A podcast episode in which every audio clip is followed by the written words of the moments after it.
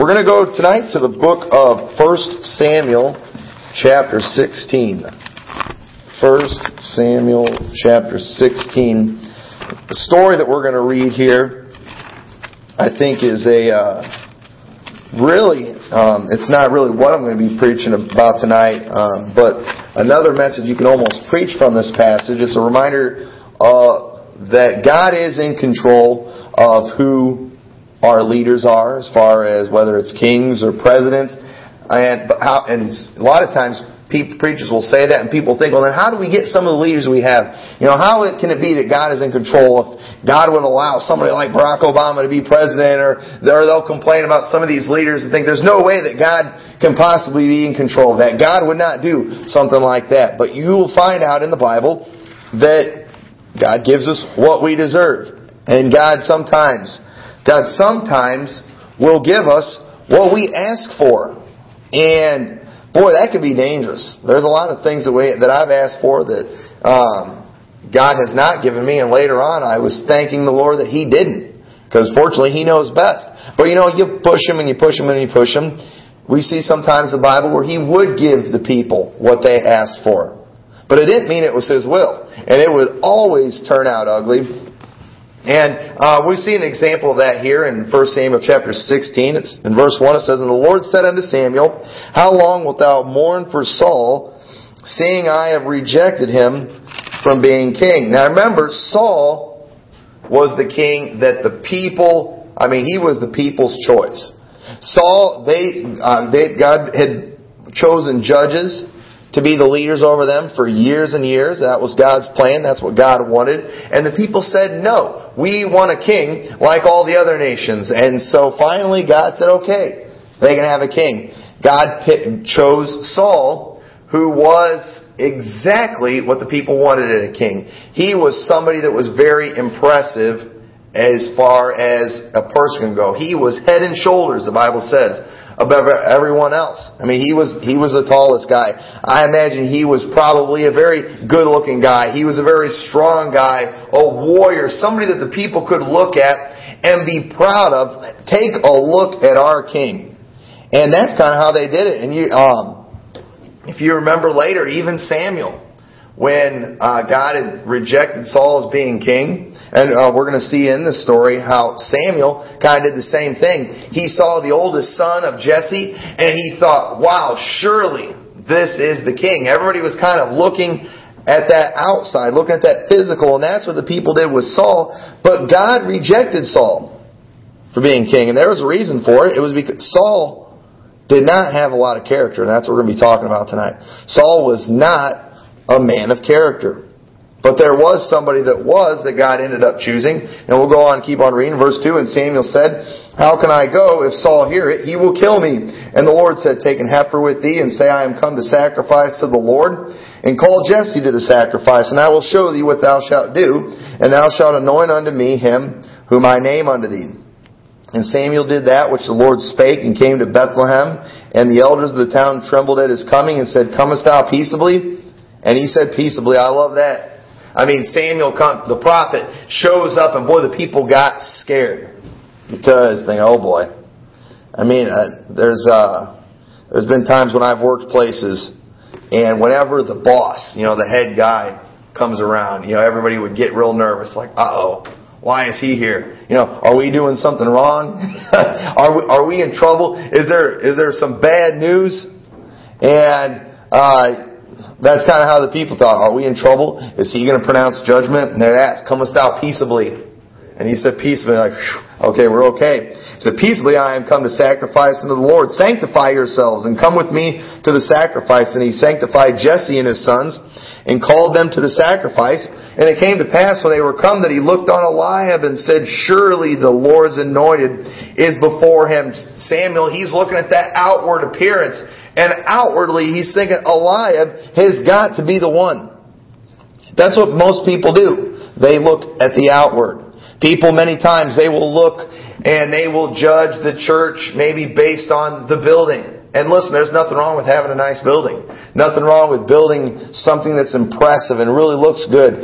but you know what? It's not what's on the outside, it's what's on the inside that counts. And I'm not talking about the decorations in the church. I'm not talking about the fancy chandeliers and all the, the nice fancy things. I'm talking about, and I'm not even talking about the people or even the amount of people, but what is the character of the people? That's what God looks at. That's what God pays attention to. We look at the outside. Lord looks on the inside. In verse 7, and the Lord said unto Samuel, Look not on his countenance or on the height of his stature, because I have refused him. For the Lord seeth not as man seeth, for man looketh on the outward appearance, but the Lord looketh on the heart. And Jesse called Abinadab and made him pass before Samuel. And he said, Neither hath the Lord chosen this. Then Jesse made Shammah to pass by, and he said, Neither hath the Lord chosen this. And again Jesse made seven of his sons to pass before Samuel. And Samuel said unto Jesse, The Lord hath not chosen these. And Samuel said unto Jesse, Are here all thy children? And he said, There remaineth yet the youngest. And behold, he keepeth the sheep. And Samuel said unto Jesse, Send and fetch him, for we will not sit down till he come hither. Jesse didn't even think about David. He's thinking, it can't be David. He's the youngest. He, I mean, the youngest. They're always the brat of the family, right? I know all my kids are probably shaking their head and, and thinking that it can't, it can't be him. It can't be the youngest. He's, he's the shepherd. I mean, my other sons, they're warriors. They were. They were soldiers. And probably very good ones. And he's thinking, you know, surely those are the ones that are going to be the king. David, he, he watches sheep. He's not qualified. It can't be him. But in verse 12, and he sent and brought him, and now he was ruddy and withal of a beautiful countenance and goodly to look to. And the Lord said, Arise, anoint him, for this is he. And then Samuel took the horn of the oil and anointed him in the midst of his brethren, and the Spirit of the Lord came upon David from that day forward. So Samuel rose up and went to Ramah. We see here that in this story, remember, uh, now God is kind of God is having His way.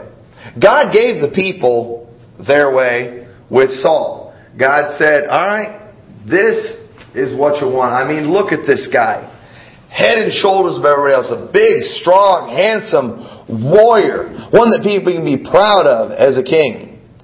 And, but Saul didn't have a whole lot of character. Saul, he started out good, but boy, it didn't last real long. Saul, uh, he was very rebellious to God. He, God was very specific with him and uh, on some things, and Saul just totally rejected.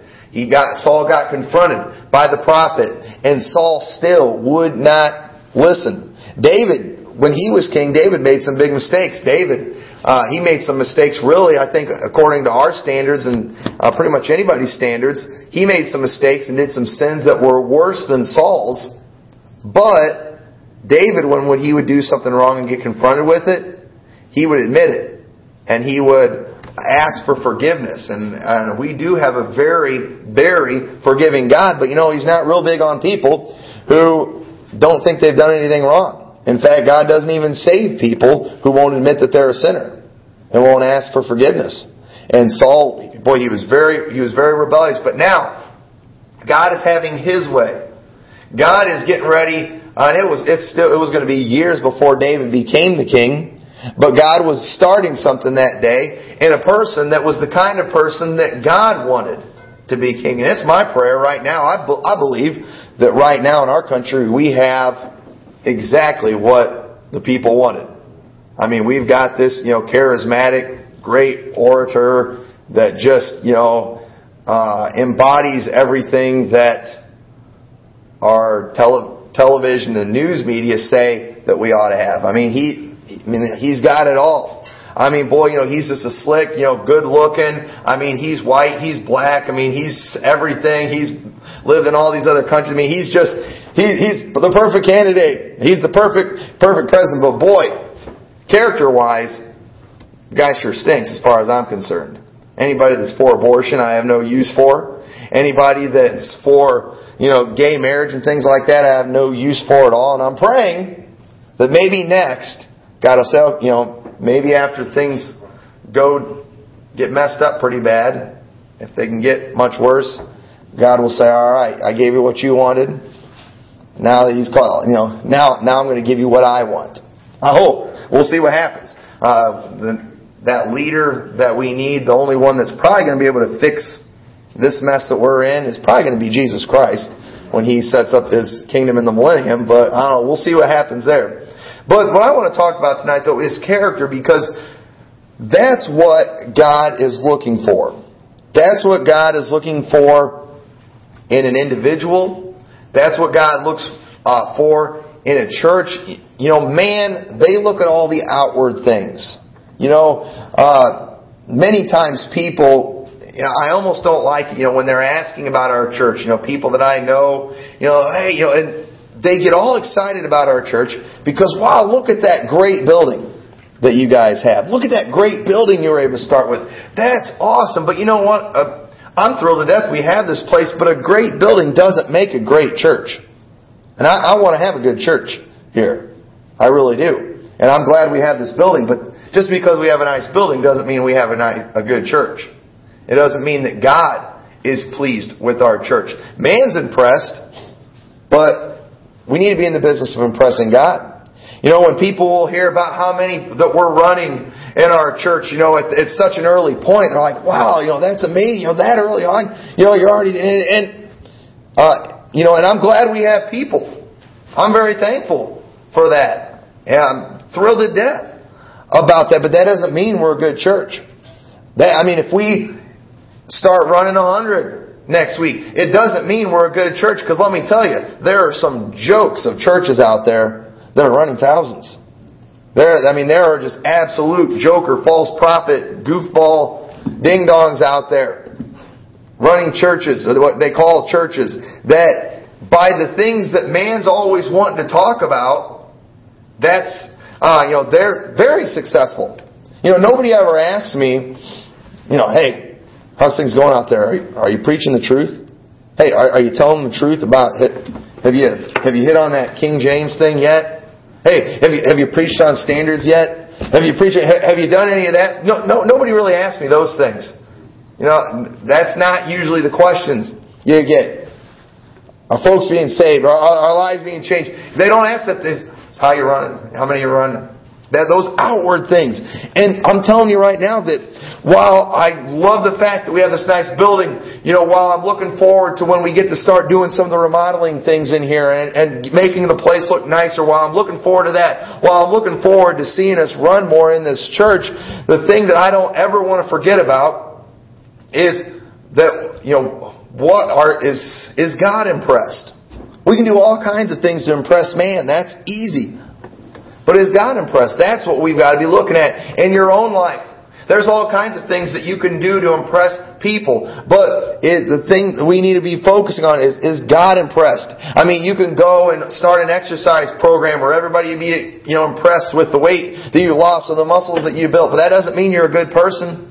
It doesn't mean that God is impressed. God does not care how much weight you lose or how big your muscles are or anything like that. God's interested in the character. God's interested on the in, on the inside. God does not care if we, we become the biggest church in town. What God cares is is that church following my example that I set for a church? Are they following God's word? Are they preaching the truth? And we've got to stay focused on that. Desirable character is molded by God's standards, not human ones.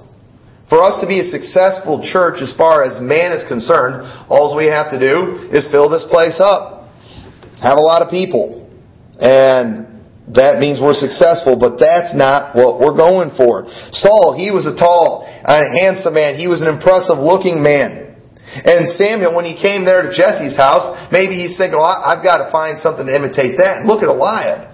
Boy, yeah, he's, he's got to be it. He's got to be the one that takes God's that he take that takes Saul's place. And a lot of times when it comes to churches, we're always trying to compare ourselves to other churches. I got to be like this church. We got to get to this point. As people, we'll do the same thing. Oh, if I can just be like this person, or I'm going to pattern my life after them, and if I can achieve that, then I'm going to be okay. And God's not interested in those things at all.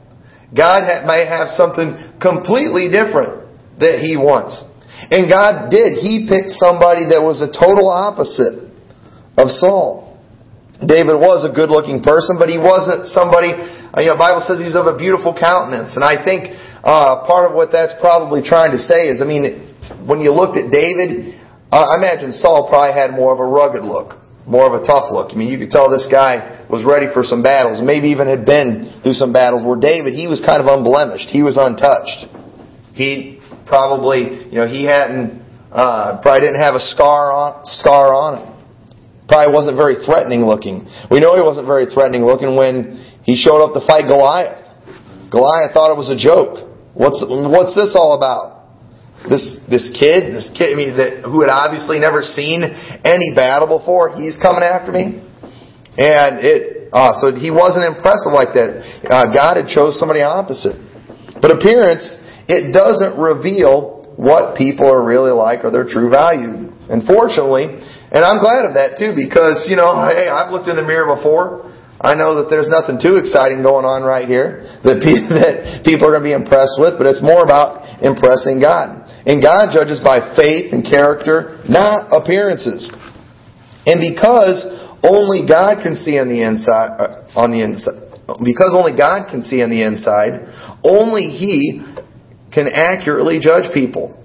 Most people, they will spend hours each week maintaining their outward appearance. There's all kinds of things that we do to help the outward appearance. I mean, right now we're being bombarded with focusing on those things. You know, this is January. This is the New Year's resolution time. This is the time when everybody's focusing on getting in shape. I mean, if you go to Walmart right now, in all the middle aisles, they've got all the exercise stuff out there and all the diet, nutrition stuff out there. All the commercials on television, you know, hey, get this exercise program or buy this vitamin or start eating this food. You know, this is the time, you know, this is the year to become the new you, to get to looking good. And people, boy, they'll, I mean, they'll start, January is when the gym memberships and things go up because everybody's thinking, I've got to do all these things to fix up my outside and get this outside looking good.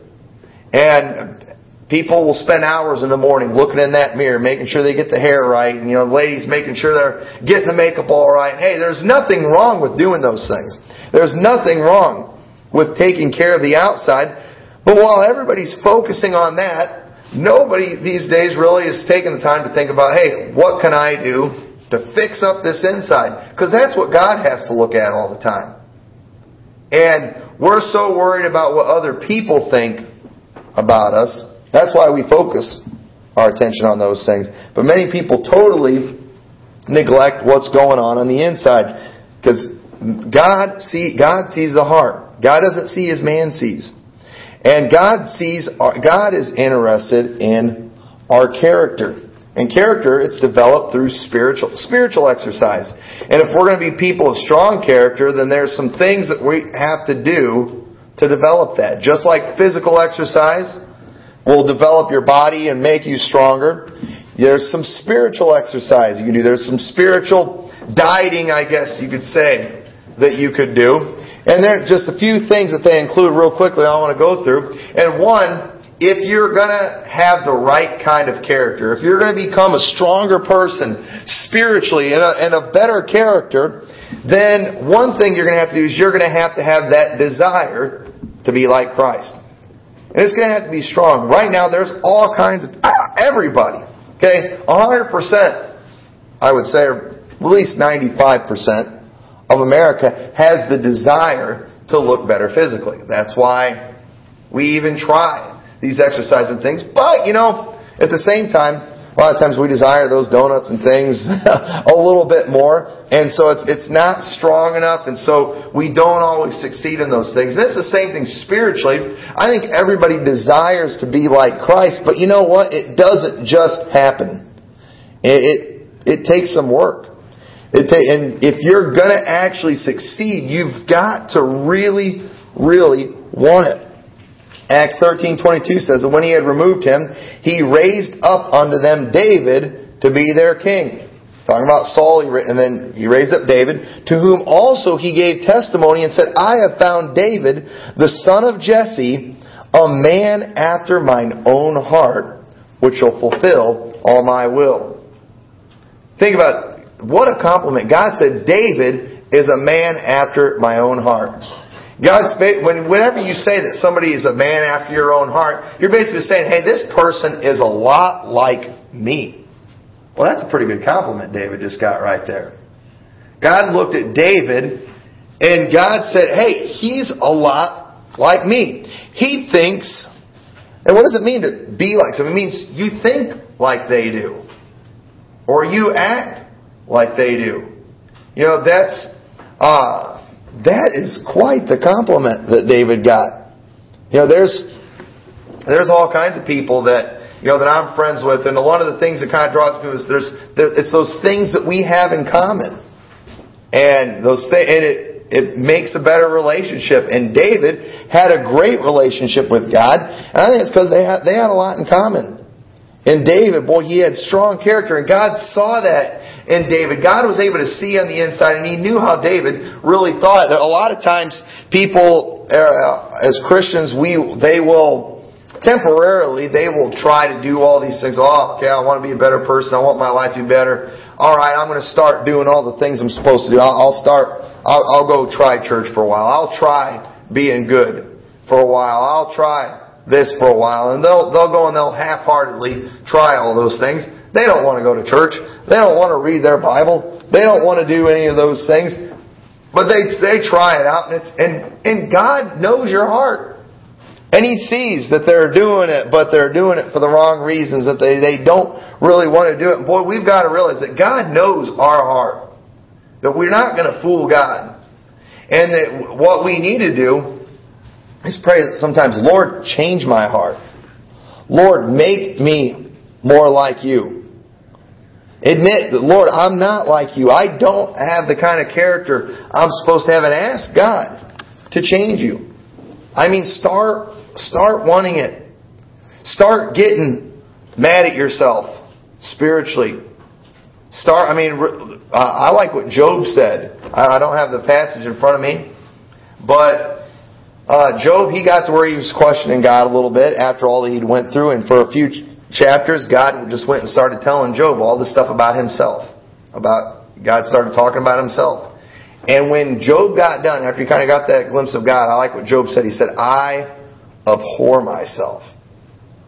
So in other words, he's like, "I hate myself," and he and he he repented in dust and ashes, and uh, that's the attitude that we need to have if we're going to change. We've got to start hating who we are on the inside. I'm not talking about hating yourself so you can beat yourself up and be miserable.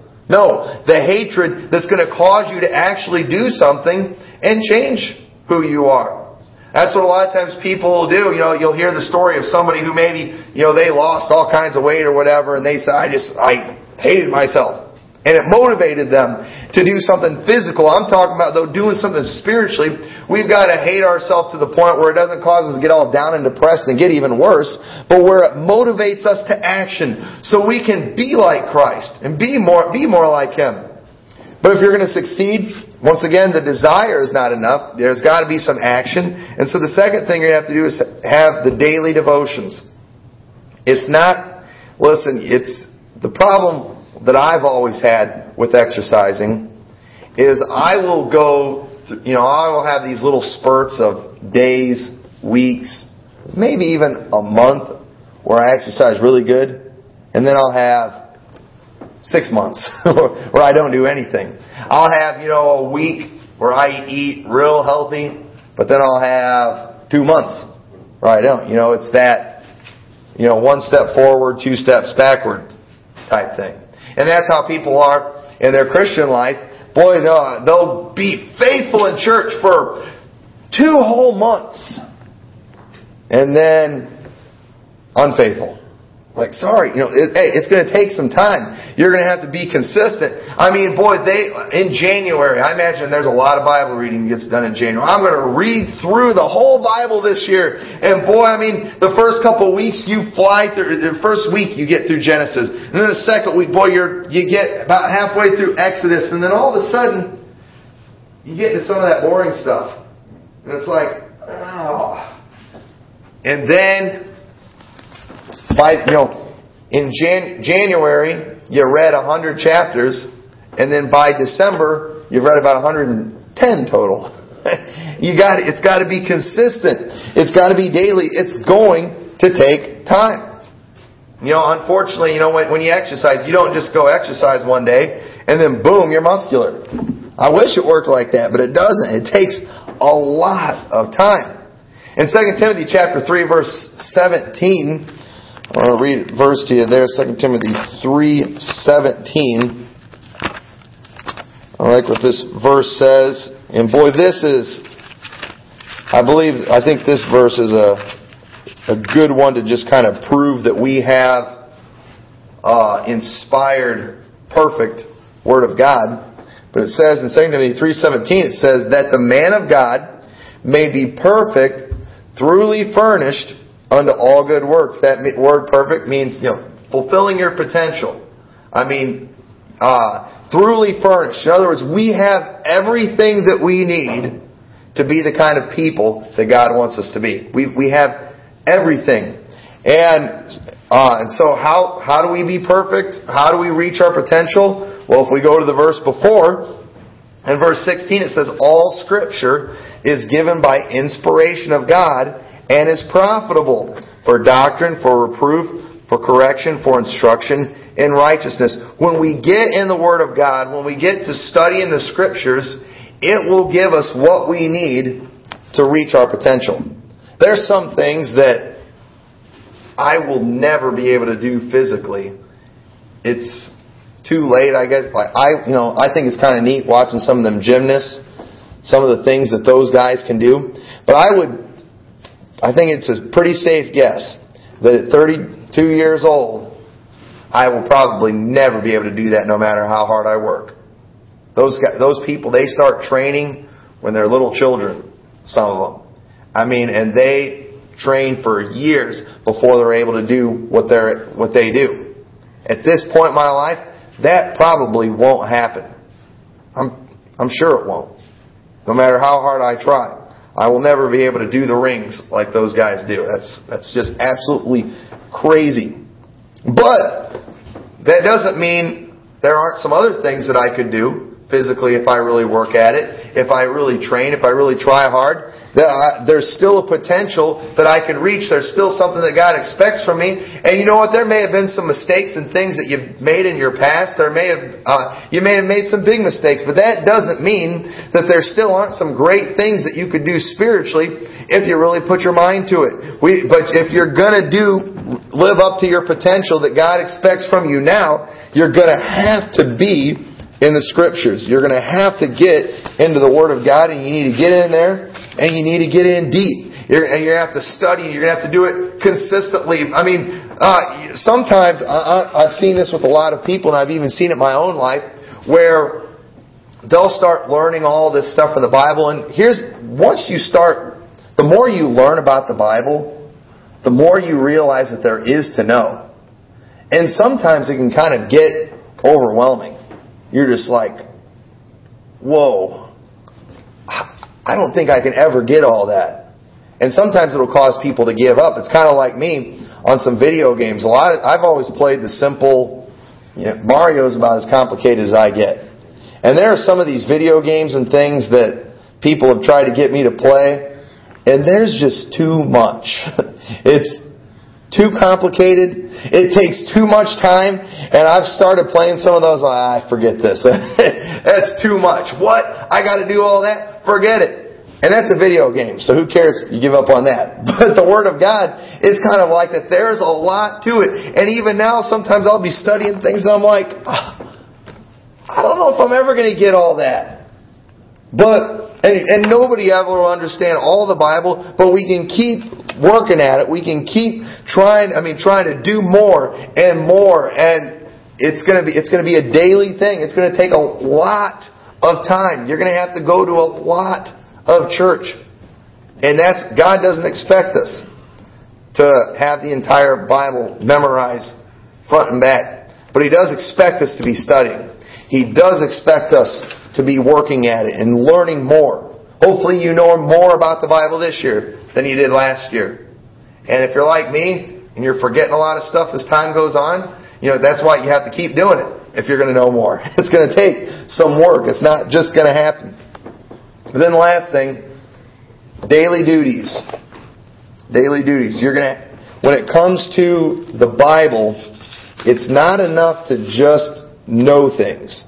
I mean, sometimes I, have heard people. So many. I'll be out, you know, knocking doors, inviting people to church, and And I'll, I, I've had this happen several times where, you know, you'll start witnessing people. Oh, yeah, I know that.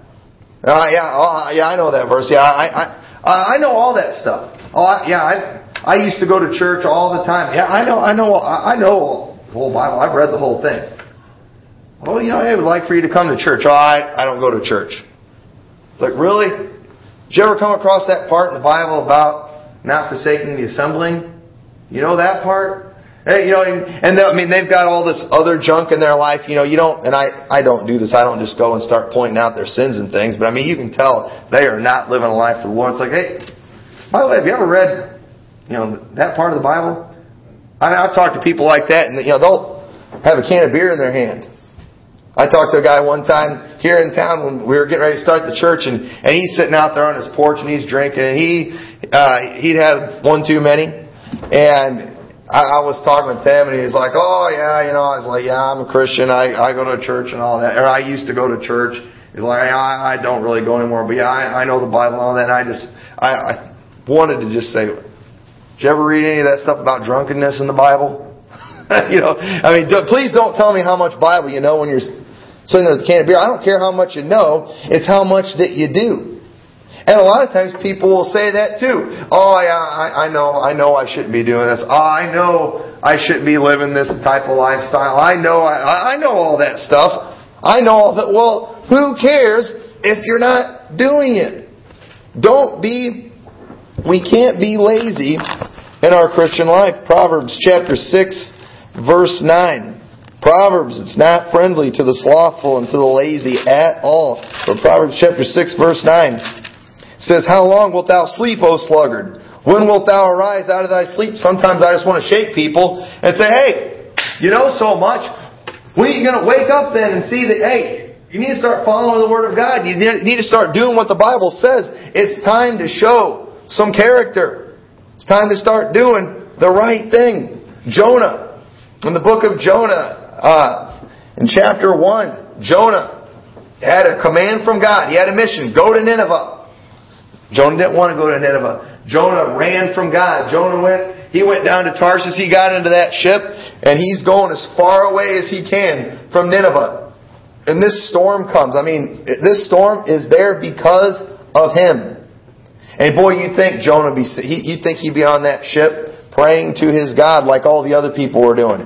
But no, Jonah was asleep. And I like what the people called him. They went, they went to wake up Jonah and they, and they called him, they said, Oh sleeper.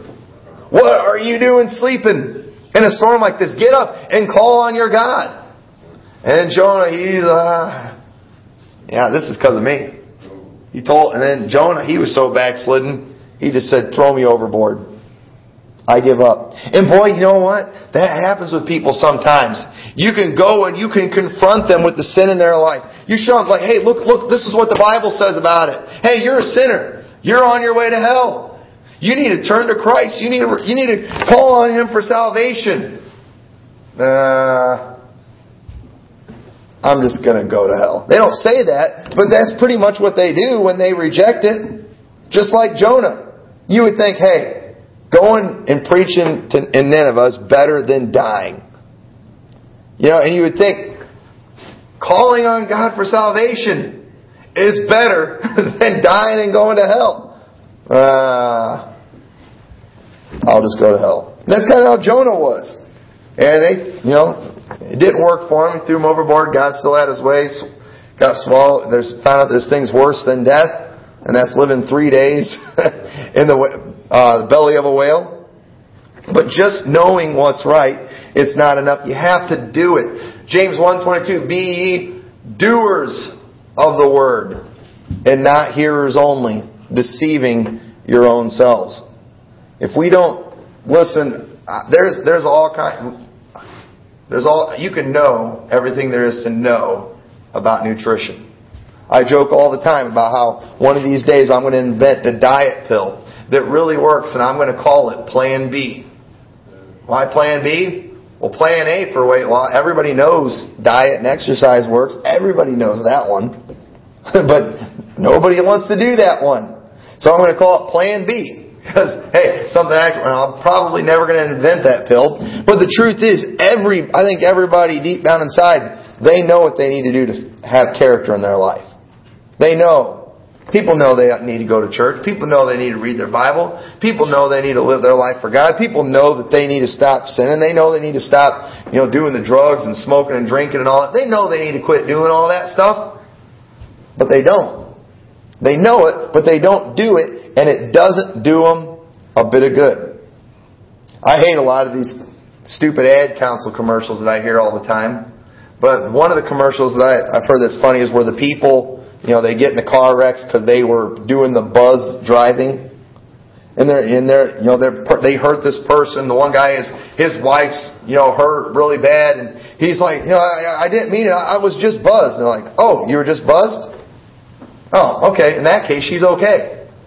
You know, and then, hey, yeah, everything's fine. Really? And then, no, it's not okay. Who cares that you know you're not supposed to drink and drive? Question is, do you not do that? Who cares if you know you're not supposed to drink? The question is, are you not drinking? Who cares if you know all that stuff if you're not doing it? And character, real character, it's not based on what you know, it's based on what you do. What are you doing? Not just what are you doing on the outside, to what are you doing when nobody's looking? That's a, that's a definition I've always heard of character. Character is who you are when nobody's looking. I mean, it, hey, that's great. We talked this morning a little bit about profanity. That's great. If you, you know, you don't, you're not cussing in church. I'm glad nobody's cussing in church. I'm, I'm, I'm pleased with that. Everybody's, everybody's pleased with that. But you know what? What are you doing in private? You know, what are you doing when you're around other lost people? That's what God's looking at. I mean, that, that, that's why we ought to live the same wherever we go. We ought to always, because that's what true character is. None of you, you know, nobody would, you know, come up to me. I, I don't think there's anybody in here that would, you know, come and beat me up and take my wallet. Okay, but if I left it laying somewhere and you saw it and had that opportunity, you know, what would you do? That's what God looks at. Hey, most of us aren't going to go rob a bank. There's too many security cameras and it's it's too hard. But you know what? Would we you know, the other day I was out knocking doors visiting church and I went up by somebody's house and and the sidewalk up close to the house, I saw a 50 cent piece. I'm like, "Oh man." I was like, "Ah, if it had been on the public part of the sidewalk, I might have taken it. but it was it was in there, yarn. Ah, Nah. A guilty conscience is not worth 50 cents. it's like, how about the look? They'd, they'd never known, but I would have known, and God would have known. And character, that is, that's what you are when nobody's looking. That's what God is looking at. Man looks on the outward. Hey, me, I'm easy to please. Boy, you're here at church tonight. That makes, that makes me feel great. I'm, I'm happy. I'm impressed. It's not, it's pretty nasty out there today. You're here. I'm impressed. But I hope you're not here to impress me. I hope you're because there there will come a point you might already be there where you could care less about impressing me, and that's it's not even really important for you to be impressing me. It's all about impressing God, and so that's what we need to be focused on, a true character. So let's all stand together, heads bowed and eyes closed.